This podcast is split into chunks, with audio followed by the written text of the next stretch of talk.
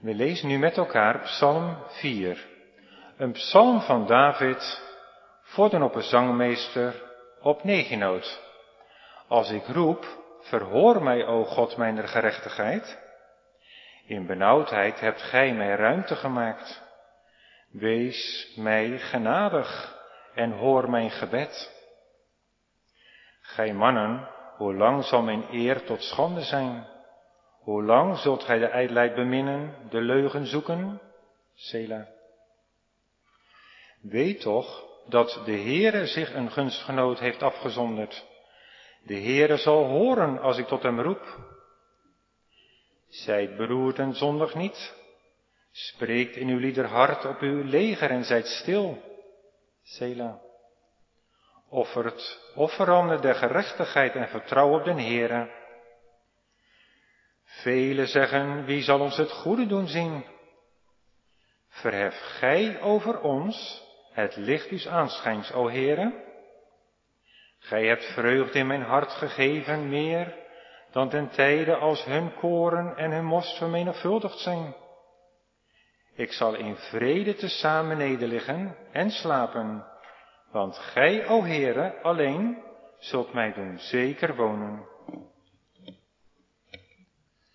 Gemeente, de tijd waarin we leven is een tijd vol van vragen. Iedereen heeft vragen. Werkgevers, werknemers, ondernemers, ZZP'ers, patiënten, mantelzorgers, docenten, studenten. Iedereen heeft vragen. U en ik, wij allemaal. Vragen die eigenlijk, als je ze analyseert, allemaal terug te voeren zijn op, op iets wat we missen. Op iets wat we tekort komen. Gezondheid, inkomen, toekomst, werk, les, studie. We missen iets. Er is een soort van leegte in ons hart, in ons leven. Maar we willen door, we willen verder. En dus, dus zoeken we houvast. Zoeken we oplossingen en antwoorden op onze vragen. Op de ene of op de andere manier. Want, zo blijkt uit de psalm, waarvan we samen een vers gaan overdenken, vragen hebben we allemaal. Maar er is verschil in houvast zoeken. De een kijkt met al die vragen naar beneden en opzij. En de ander kijkt met al die vragen omhoog. Kijkt u maar in de tekst voor de preek, Psalm 4, vers 7. Velen zeggen, wie zal ons het goede doen zien? Verhef gij over ons het licht uws aanschijns, o Heer. Dat is de tekst voor de preek van vanavond. En het thema voor de preek is vooruitkijken in een moeilijke tijd. Op twee manieren. Naar beneden kijken en opzij. Of, tweede punt, naar boven kijken. Eerst naar beneden kijken. Vooruitkijken in een moeilijke tijd, maar naar beneden. Want veel mensen zeggen, velen zeggen, wie zal ons het goede doen zien? Als je die levenshouding, als je die vraag zou moeten typeren, dan kan je daar een paar dingen van zeggen. In de eerste plaats is het een vraag vol leegte. Wie zal ons het goede doen zien? Wie geeft ons ons geluk, ons plezier, ons genieten weer terug? Blijkbaar, of het nu veel is of weinig, is er tekort, leegte, onvrede en niets dat dat echt kan vullen. Dus het is een vraag vol van leegte. Het is in de tweede plaats ook een vraag vol vermoeidheid. Wie? Wie geeft het ons? Wie laat ons het goede zien? Het klinkt als een vraag die nooit ophoudt, waar je s'nachts wakker van ligt, waar je doodmoe van wordt. Een vraag vol vermoeidheid. Het is als derde ook een vraag vol blindheid en duisternis. Want als je deze vraag leest, dan voelt het als een vraag van iemand die geblinddoekt is, of die letterlijk blind is en zegt, waar moet ik heen? Wie? Wie kan me helpen? Een vraag vol van blindheid. En het is in de vierde plaats ook een vraag vol hulpeloosheid. Was je vraag opgelost, dan kon je ophouden met vragen. Maar dit voelt als een eindeloos herhaalde vraag zonder oplossing. Ik heb alles geprobeerd. Ik heb geprobeerd mezelf te helpen. Ik heb hulp aan anderen gevraagd. Ik ben naar het zoveelste loket van de overheid geweest. Maar toch, het gaat niet goed. Het klinkt bijna als een, in de vijfde plaats, als een wanhopige vraag. Wie? Wie? Het wordt steeds moeilijker. Het net sluit zich steeds strakker. Wie helpt me toch? Maar gemeente, als je goed kijkt naar deze vraag in vers 7 en naar andere versen in deze psalm, vooral in vers 8, dan zie je, ik noemde een paar dingen, maar dan zie je drie andere dingen die deze vraag eigenlijk nog beter typeren. Laten we proberen die vraag in kern beter te ontrafelen en ik zal dat doen door drie vragen te stellen. Velen zeggen, wie zal ons het goede doen zien? Vraag 1. Wat is dat goede? Waarom gevraagd wordt, wat gezocht wordt? Dat staat in vers 8. Kijkt u maar thuis in uw Bijbel die voor u ligt. Of pak hem anders even. In vers 8 staat het. Wat is dat goede? Koren en most. Wie geeft me dat terug? Want dat en dat alleen is voor mij het allerbelangrijkste. Koren en most. Brood om te eten en wijn om te drinken. Het staat symbool voor consumeren. Voor genieten van. Voor nieuwe winst in je bedrijf. Een nieuw en beter salaris. Een nieuwe baan. Plezier op school. Leuke vrienden. Een mooie auto, een mooi huis, nieuwe meubels, mooie kleren, lekker uitgaan en eindelijk, eindelijk weer op vakantie kunnen. Wie, wie helpt me toch om me weer gelukkig te voelen met het leven van nu? Door de dingen die je kan zien met je ogen. Door de dingen die je kan voelen die je kan aanraken, die je kan proeven, die je kan ruiken, die je kan beleven. Andere mensen zijn gelovend op weg als pelgrims naar een onzichtbare, ontastbare wereld. En zij verblijden zich met een onuitsprekelijke en heerlijke vreugde om Jezus die ze nooit gezien hebben, maar wel geloven. En ze zeggen, het is mij goed om nabij God te zijn. Maar wij, wij gaan voor het zichtbare, voor het tastbare, voor het aardse. Dat verdwijnt. Vraag 1, wat is dat goede? Koren en most. Vraag 2, zijn ze als het gaat om die vraag egoïstisch. Nou, ja en nee. Niet in de zin dat ze alleen maar die vraagstellers alleen maar voor zichzelf willen gaan. Nederland is in deze crisis solidair. Ons wijgevoel, en de premier zegt dat voortdurend, is sterk. Artsen en verpleegkundigen vechten voor mensenlevens. Mensen helpen elkaar, zorgen voor elkaar. Het motto is we doen het samen. Want alleen samen krijgen we corona, alleen samen krijgen we de crisis onder controle. En dus is de vraag collectief. Wij samen zeggen, wie zal ons, niet wie zal mij alleen, maar wie zal ons het goede doen zien? Dus aan de ene kant niet egoïstisch. Maar aan de andere kant toch wel. Want deze vraag gaat alleen maar over ons. En waar is onze schepper, onze maker, de onderhouder van deze wereld. Die midden in deze crisis roept, hoort u me nog? Ik heb geen lust in uw dood, maar daarin dat u zich bekeren zou. Egoïstisch? Nee, maar vooral ook wel, zonder God. Vraag 3 aan deze tekst. Hebben deze mensen op een of andere manier die dit vragen een relatie met degene die hen mogelijk kan helpen? Wie het ook is? Nee. De vraag is ongericht, in de ronde, om zich heen kijkend. Wie? Wie? Is er soms ergens iemand die de Baalpriesters op de Karmel riepen nog gericht naar hun God. Die weliswaar niet bestond, maar toch. Maar dit wie is onpersoonlijk. Leeg.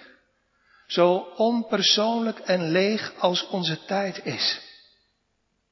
Is er iets? Wie dan? Waar dan? Dus gemeente, deze vraag is, deze vraag, wie zal ons het goede doen zien? Deze vraag is de vraag van een eenzaam mens. Zonder relatie met God, letterlijk los van God. En het is een vraag naar dingen die voorbij gaan. En daarmee is het een pijnlijke vraag. Zoals er zoveel pijnlijke vragen zijn in deze tijd. Die de vraag oproepen. De vraag die ik u stel. Mens, waar ben je mee bezig? Wat zoek je toch? Wie zoek je toch? Want misschien kijkt u ook wel zo zoekend om u heen. Wie? Wie zal ons het goede doen zien? En ondertussen knaagt het Geef het maar eerlijk voor uzelf toe. Ondertussen knaagt het van binnen. Dat onzekere, dat rusteloze gevoel. Komt het nou op deze manier wel echt goed met mij, met ons, met, met onze koren en onze most, met ons geluksgevoel? Ja, maar stel nu dat het goed komt. Stel de lockdown wordt opgeheven. Alles wordt weer normaal zoals het was. Wat dan?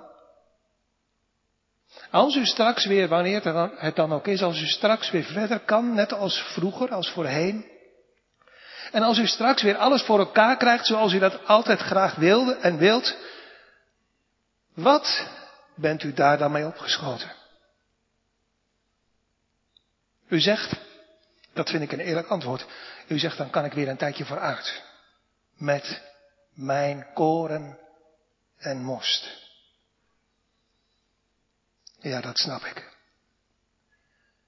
Maar is de kern van de achterliggende gedachte in dat antwoord niet dat uw huizen, dat zegt Psalm 49, dat uw huizen zullen zijn tot in eeuwigheid uw woningen van generatie op generatie, van geslacht tot geslacht. Met andere woorden, dat uw aardse geluk toch blijvend is.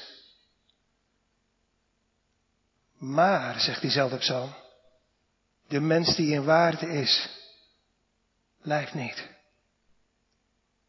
U hebt het zojuist gehoord. Hij wordt gelijk als de beesten die vergaan. Ons tweede aandachtspunt. We hadden het over naar beneden kijken, om je heen kijken. Nu ons tweede aandachtspunt. Omhoog kijken. Vooruit naar de toekomst en omhoog. En dan heb ik het over deze beden. Verhef u over ons het licht uws aanschijns, o Heere. Nee, ik zeg niet dat we niet bidden en niet bidden mogen voor de dingen van deze tijd. We zijn en blijven mensen die mogen bidden om ons dagelijks brood. En dus ook om werk, om ons bedrijf, voor ons inkomen, voor kleding, voor een dak boven ons hoofd, juist ook in deze tijd, in tijden van crisis. En we mogen ook en we moeten ook onze uiterste best doen om juist als het moeilijk is het hoofd boven water te houden. Maar toch, als het goed is, is er iets dat echt anders is. De kern van ons vragen, de kern van ons bidden is anders. Misschien soms wel deels met dezelfde woorden, maar met een ander hart. Met een hart dat een ander verlangen gekregen heeft. Want alle dingen van hier gaan voorbij. Met een hart dat ten diepste maar één verlangen kent. Een verlangen dat geboren is in gemis, maar dan in een ander gemis. In een ander gemis dan die mensen hebben die alleen maar om zich heen en naar beneden kijken. Hun gebed vertolkt hun gemis. Kijk maar, verhef u over ons het licht van uw aangezicht, o Heere. Een paar dingen vallen op aan dit gebed. Het is maar een enkeling die zo bidt. Geen velen. En terwijl velen in het wilde weg om zich heen kijkend vragen wie, bidt deze enkeling omhoog. Richt deze enkeling het hart omhoog, rechtstreeks richtend, recht op het doel af, tot God. Met een roep niet om de dingen van deze tijd, maar om licht. Om het licht van Gods vriendelijke aangezicht. Die eerste vragen, die kaatsten, die echoden terug als tegen de rotsen geroepen. Deze roepstem gaat omhoog en dringt door tot bij de genadetroon van God. Een roep zoals we die vaker op verschillende plaatsen met verschillende woorden terugvinden in het psalmenboek. Ik noem zomaar een paar voorbeelden. Psalm 18. Als mij bang was, riep ik de Heere aan en riep tot mijn God. En hij hoorde mijn stem uit zijn paleis en mijn geroep voor zijn aangezicht kwam in zijn oren. Psalm 31. Laat uw aangezicht, Heere, over uw knecht lichten en verlos mij door uw goede tierenheid. Denk maar aan de bekende woorden uit Psalm 43. Zend, Heere, uw licht en uw waarheid neder. Het is geen roepen in het wilde weg, het is een aanroepen van de Heer. Van de trouwe God van het verbond, Heere met vijf hoofdletters geschreven. Die om Christus wil het gebed van roepende zondaars, ook nu heden ten dagen, hoort en verhoort. Het is een vraag om licht. Verhef u over ons het licht van uw aangezicht, o Heere. Dus deze mensen, zoals David hier zegt, in alle omstandigheden van het leven, bij alle moeilijke vragen van dit leven, Heere, één ding alstublieft. Geef ons licht. Jongens en meisjes, fijn dat je meeluistert. Wanneer vraag je om licht? Wanneer zeg je, mam, mag alsjeblieft het licht aan? Als het donker is. Want het donker maakt je bang. Dit soort bidders zijn net zo goed bang voor het donker maar dan niet gewoon donker, voor gewoon donker, maar ik bedoel voor het donker van moeilijke tijden. Tijden van tegenspoed, ziekte, gevaar. Maar vooral het donker van tijden van geestelijke donkerheid en duisternis. Zij zien ook het donker. Andere mensen hebben daar geen ogen voor. En zij weten ook het verschil tussen licht en donker, anderen niet. En ze zijn, en dat maakt het er niet gemakkelijker op, ze zijn er diep van overtuigd in, in hun hart dat ze zelf het licht hebben uitgedaan. Dat ze zelf de schuld zijn van het donker in hun hart, want zij hebben net als iedereen en net als wij allemaal God, de enige bron van het licht, verlaten. Gemeente, wat kan je als de Heer je ogen open doet, want anders zie je het niet. Wat kan je als de Heer je ogen open doet, zuchten onder dat donker. Heer, hoe wordt het ooit toch licht in mijn hart? hey, hoor je, dat gebed is anders gericht. Het gaat omhoog. Heer, wordt het ooit nog licht? Het zegt niet wie doet het licht voor me aan, maar Heer, gericht. Zend uw licht. Ik heb uw gunst en genade verzondigd. Maar heren, ik, ik kan zo niet verder. De hemel lijkt gesloten. Het is mijn eigen schuld, dat weet ik. Daarom durf ik zelfs mijn ogen niet, net als de tollenaar, niet op te heffen naar de hemel. Maar de roep van mijn hart gaat wel omhoog. O God, wees mij, zondaar, genadig. Mijn geroep uit angst en vrees klimt tot God, de Allerhoogste. Trouwens ook na ontvangen genade kan het in het leven van Gods kinderen weer zo donker worden. Denkt u maar aan Psalm 30. U moet die psalm nog eens rustig lezen voor uzelf. Daar zegt David, toen u uw aangezicht van mij verborg, toen het licht van uw aangezicht aan mij ontrokken werd, toen werd ik verschrikt. We kunnen wegzakken, ook naar ontvangen genade, in een put van geestelijke donkerheid en moedeloosheid. Waar ik vroeger licht vond, vind ik er niet meer. Het woord, je kan het lezen, de letters tot je nemen, maar het voelt zo gesloten. Denk maar aan de dichter van Psalm 77. Dacht ik aan God, dan maakte ik misbaar. De Heere uit het oog verloren. En ik zeg in mijn hart, het is niet waar, maar zo voel ik het wel. De Heere is mij vergeten. Alleen ik ben er vergeten. De Heer is mij niet vergeten, maar ik ben vergeten wat de Heer gezegd heeft, hoe donker ooit Gods weg mogen wezen. De Heer ziet een gunst op die hem vrezen. Donker en geen licht. En dan, juist dan, want rusten in donkerheid, dat kan je niet.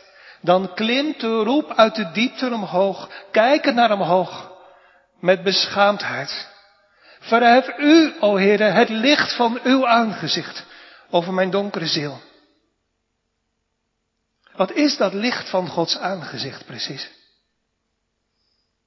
Laat ik een paar dingen zeggen. Het licht van Gods aangezicht zien. Het is in eerste plaats mogen weten om in een staat te zijn van verzoend zijn met God zijn in een staat, in een toestand van vrede met God. Dat is waar een aan zonde ontdekt hart het meest naar verlangt. Dat het aangezicht van de Heer, dat terecht torent vanwege mijn zonde, om Christus wil zal veranderen in het licht van Gods vriendelijke aangezicht. En dus zegt het Godzoekende hart, er is in deze crisistijd van alles om op te hopen en van alles om te vragen en van alles om naar uit te zien. Maar één ding, Heer, dat is toch het belangrijkste. Zend licht in mijn duisternis. En breng me, verloren schaap als ik ben, terug. Toon het lieflijke licht van uw vriendelijke aangezicht. Wat is het dat ik verwacht? Nee, één ding. Mijn hoop staat op u alleen. Brengt u me toch in een staat van verzoening en vrede met u. Bekeer me. Dan zal ik bekeerd zijn. Wat is het precies, dat licht van Gods vriendelijke aangezicht? Het is in de tweede plaats het ervaren van de nabijheid, van het dichtbij zijn van Christus. De bruid van Christus kan zuchten in tijden van geestelijke donkerheid. Ik zocht hem, maar ik vond hem niet. Dan is het donker. Maar licht wordt het als ik mag uitroepen, dat is de stem van mijn liefste. Ziet, hij komt springende over de bergen en huppelend over de heuvelen. Dan begint het donker van de nacht in mijn hart weer op te klaren. Als ik Hem, de Heer Jezus Christus, de blinkende morgenster en de zon der gerechtigheid weer in het oog mag krijgen. Wat is het licht van Gods aangezicht? Het is in de derde plaats dat ik weten mag dat de Heer in gunst op me neerziet. Daarom zuchten we. In moeilijke tijden, ook in tijden van geestelijke donkerheid. O God, breng ons weer. Laat uw aangezicht lichten. Zo zullen verlost worden. Psalm 80. Met woorden uit Psalm 67. God zij ons genadig en zegen ons. Hij doet zijn aangezicht aan ons lichten. En als de Heer me dan midden in het donker in gedachten brengt de woorden van Psalm 73, of andere woorden, hoe donker ooit Gods weg mogen wezen, Hij ziet in gunst, hoewel ik Hem niet zie, Hij ziet in gunst op die Hem vrezen. Dan gloort in het donker van de nacht weer opnieuw voor het eerst het licht van de nieuwe morgen.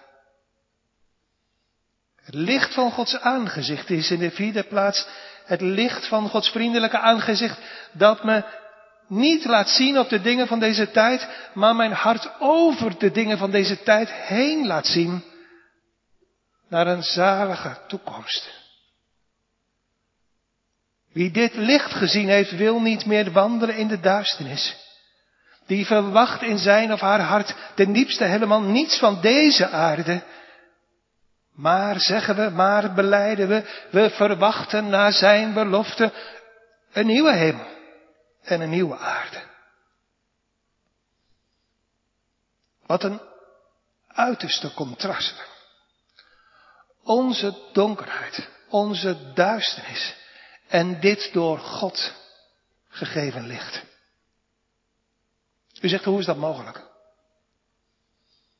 Omdat het licht in deze wereld gekomen is.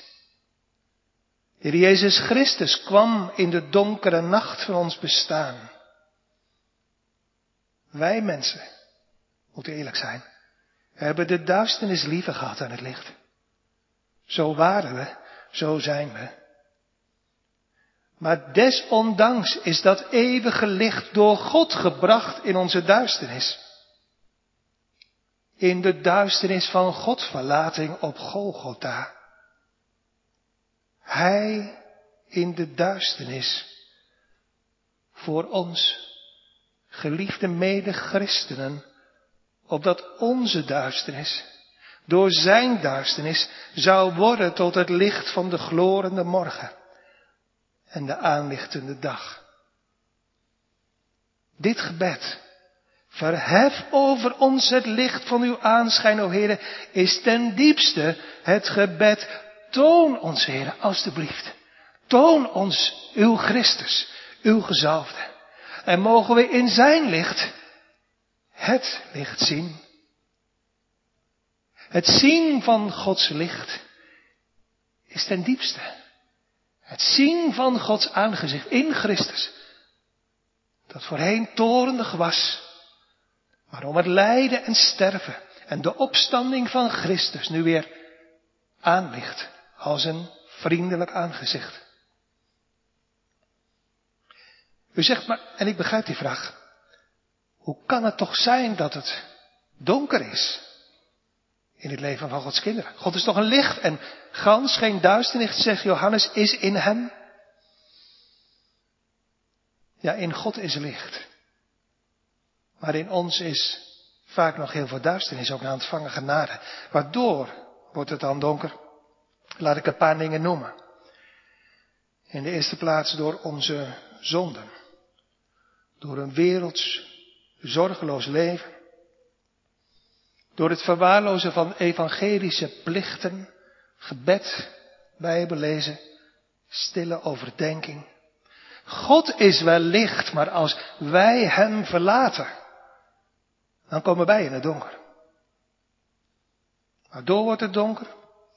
Ook in de tweede plaats door overmatig bezorgd te zijn om de dingen van deze tijd. En dan denk ik bijzonder ook aan deze tijd overmatig bezorgd te zijn, terwijl de Heer beloofd heeft, de haren van uw hoofd zijn allemaal één voor één geteld. Wees niet bezorgd. Ik zorg voor u. Kan ook een vrouw haar zuigeling vergeten, dat zij zich niet ontfermen over de zoon haars baaks? Of schoon deze vergaten, zo zal ik toch u niet vergeten. Ziet u, ik heb in, u in mijn beide handpalmen gegraveerd. Uw muren zijn steeds voor mij. Is mijn naam niet Heere, met vijf hoofdletters? Die nooit zal loslaten het werk van zijn handen. Het kan in de derde plaats in het leven van Gods kinderen ook geestelijk donker zijn vanwege goddelijke wijsheid. Het is Gods wil en Gods wijsheid, zegt de prediker, dat de dagen der duisternis veel zullen zijn. Pas na dit leven geldt, wat staat in openbaring 21, daar zal geen nacht meer zijn. Gods kinderen leven hier op de aarde vaak in het donker van de nacht. We gaan onze weg bij maanlicht. Verwachtend, uitziende, meer dan wachters naar het licht van de nieuwe morgen straks. Wat voor soort hart hebt u gemeente? Welks, welk soort vraag stelt u? Die in het wilde weggestelde vraag, wie, wie, wie zal ons het goede doen zien? Of deze vraag. Verhef u, o Heer, over ons het licht van uw vriendelijk aangezicht. Dat is een vraag die opkomt uit een hart dat genade kent. Uit een hart dat de Heer vreest. Zo'n hart, kijk eens eerlijk in uw eigen hart. Zo'n hart richt zich dus naar boven op God. Laat, Heer, uw vriendelijk aangezicht in gunst over ons schijnen. Zo'n hart richt zich op God, zo'n hart richt zich op de trouw, de eenzijdige trouw van de Heer, want er staat, o Heere, met vijf hoofdletters geschreven. Ik heb u nooit gezocht, maar ik doe een beroep op de eenzijdige goedheid en genade van u. Diep geworteld in eeuwige liefde, in de eeuwige liefde van uw welbehagen, in het vaste verbond dat u met Christus hebt gemaakt. Zo'n hart richt zich dus, legt u uw hart ernaast, zo'n hart richt zich dus op God, naar boven, op de eenzijdige trouw van God en, en dan jongelui, voel je hoe gelukkig het is om deze vraag in je hart te hebben en niet die andere vragen.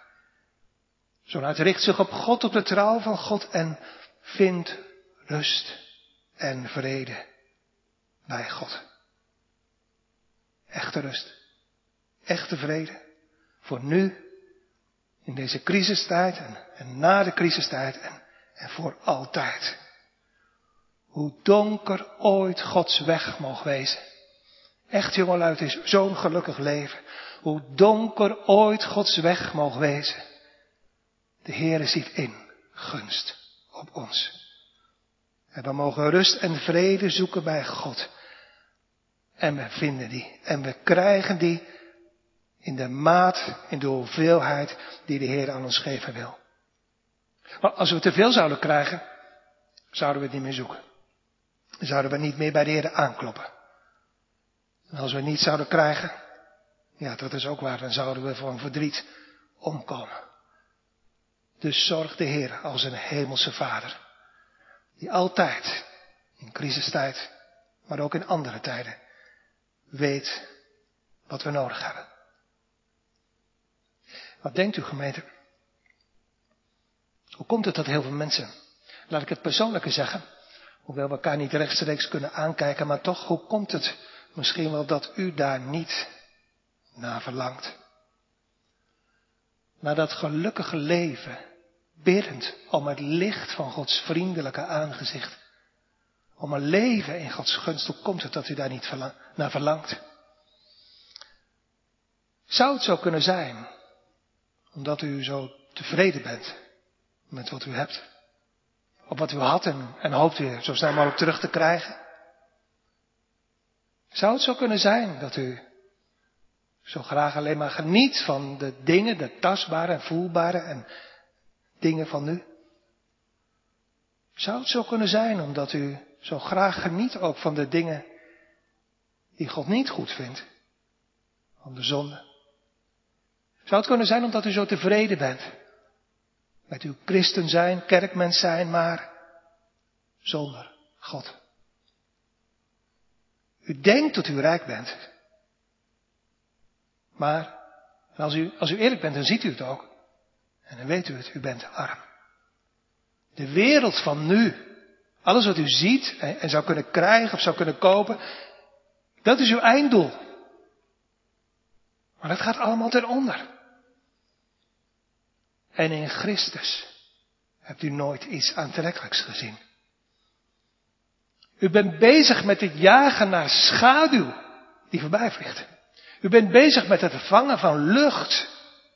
U bent helaas op weg op die manier naar de eeuwige ondergang. U zegt, ja, ik weet het. Bedankt dat je eerlijk bent.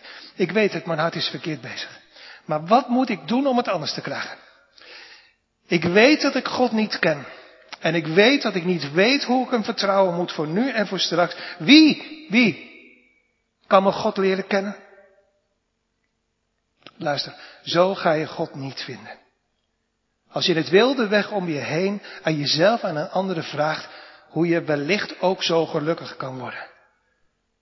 Ga nou, jongelui, ouderen, gericht zoeken. Juist in deze tijd. Als je misschien wel heel veel tijd over hebt.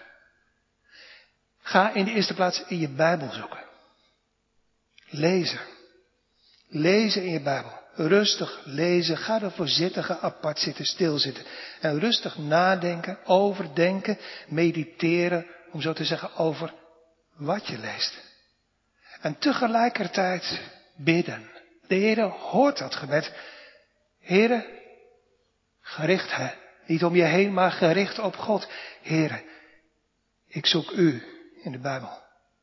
Wilt u zich alstublieft laten vinden? De Heer heeft gezegd, onderzoek de schriften, want die zijn het die van mij getuigen. Met andere woorden, op die manier ben ik te vinden. Dat moet je als eerste doen. Ga je Bijbel zoeken. En in de tweede plaats, ga bidden. Ga vragen, ga zoeken. Echt zo eenvoudig als dat ik het nu zeg. Maar wees eerlijk, voor veel mensen geldt, u weet wel dat u dat zo moet doen, maar u doet het gewoon niet. En anderen doen het wel, maar twijfelen ondertussen hardop of ze ooit wel verhoord zullen worden. Ik zou bijna zeggen, prima, als u maar doorgaat. Als u maar blijft zoeken. Wat u er ook bij denkt en wat u er ook bij voelt, maar als u de Heer vroeg zoekt, of als u de Heer ijverig zoekt, dan zult u Hem vinden. En dan zult u ervaren. Dat staat in Psalm 34, die de Heer zoeken. Alleen nog maar zoeken. Blijvend zoeken. Die hebben geen gebrek aan enige goed. Beste vrienden, wat komt het er toch zeker in deze crisistijd op aan? Op één ding. Op het kennen van God en van Christus. Op het hebben van een enige troost, een unieke troost om te leven en om te kunnen sterven. Zodat u in alle donkerheid, in alle benauwde levensomstandigheden die er kunnen zijn, met een zucht om, met een beroep op Gods trouw, toch, ondanks alles, bemoedigd verder kan en durft gaan. Van zeer een trouw bewust. Misschien wel midden in een tijd waarin verdriet en leed u treft, maar toch, God is aan mijn zij. Hij ondersteunt mij in al het leed dat op me afkomt. Of verlangt u, zeg eens eerlijk in uw hart, alleen maar naar de dingen van deze tijd? Is dat, dat het belangrijkste van binnen? U hoopt dat u sneller aan de slag kan om, om de crisis die al zoveel schade heeft aangericht te boven te komen. Ja, zeker ook wel met een gebed om tijdelijke zegen, maar zonder zucht. Zonder een woordeloos gebed misschien wel om de gunst van de Heer. Om zijn genade. Om het licht van zijn vriendelijke aangezicht. Zonder gevoel van uw werkelijke nood. U voelt uw nood niet, u ziet uw gevaar niet. En zelfs alle tijdelijke verlies in deze crisis, ik hoop niet dat u ze hebt, maar toch zelfs, het zou kunnen zijn, alle tijdelijke verlies in deze crisis hebben u tot nu toe niet op het goede been gezet. U houdt zich sinds jaar en dag alleen maar bezig met het verzamelen van meer en meer en meer schaduwen die voorbij gaan. Misschien krijgt u wel heel veel bij elkaar. Maar vergeet niet. Straks zal klinken. Uit de mond van de Heer zelf. Kind, gedenk dat u uw goed. En dan denk je terug aan alles wat je bij elkaar verzameld hebt. Dat u uw goed ontvangen hebt in uw leven. Met andere woorden, je hebt alles al gehad. Dat was alles. Voor u is er niet meer dan de eeuwige pijn. Bedenk, lieve vrienden, als je de aardse dingen zoekt, nu vandaag wat tot uw vrede dient. Voor Gods kinderen geldt, tot slot. Nu is er vaak onrust, donkerheid, duisternis, pijn en verdriet, moeilijke, onbegrepen wegen. Stil godsgemis, zuchten om een zonde die Gods hoogheid schonde. Zo vaak tegenspoed ook. Tijdelijke zorg en nood en tranen en verdriet. Maar geliefde medechristen en kinderen van God, we dragen de belofte met ons. Bergen zullen wijken, heuvelen zullen wankelen. Maar mijn goede tierenheid, mijn trouw, mijn licht zal van u niet wijken en het verbond mijns vredes zal niet wankelen, zegt de Heere, uw ontfermer. En dus mogen we midden in de stormen die over ons leven gaan, zo staat in vers 8, in vrede, nederliggen en slapen. In het vertrouwen, want u, o Heere, alleen zult mij doen zeker wonen. Die Gods naam kennen, jongelui, zo staat het in de Bijbel die Gods naam kennen, hebben grote vrede. Totdat, want uiteindelijk gaat alles van hier voorbij, totdat blij vooruitzicht dat ons streelt, de dagen van de donkerheid definitief voorbij zijn. En God, na alle ongeluk en moeite en verdriet in dit leven, onze druk zal verwisselen in geluk. Door het zien van het vriendelijk aangezicht. Het licht dat van Gods aanzicht straalt in de hemel in Christus Jezus. Want er blijft midden in deze crisis en voor altijd rust over voor het volk van God. Amen.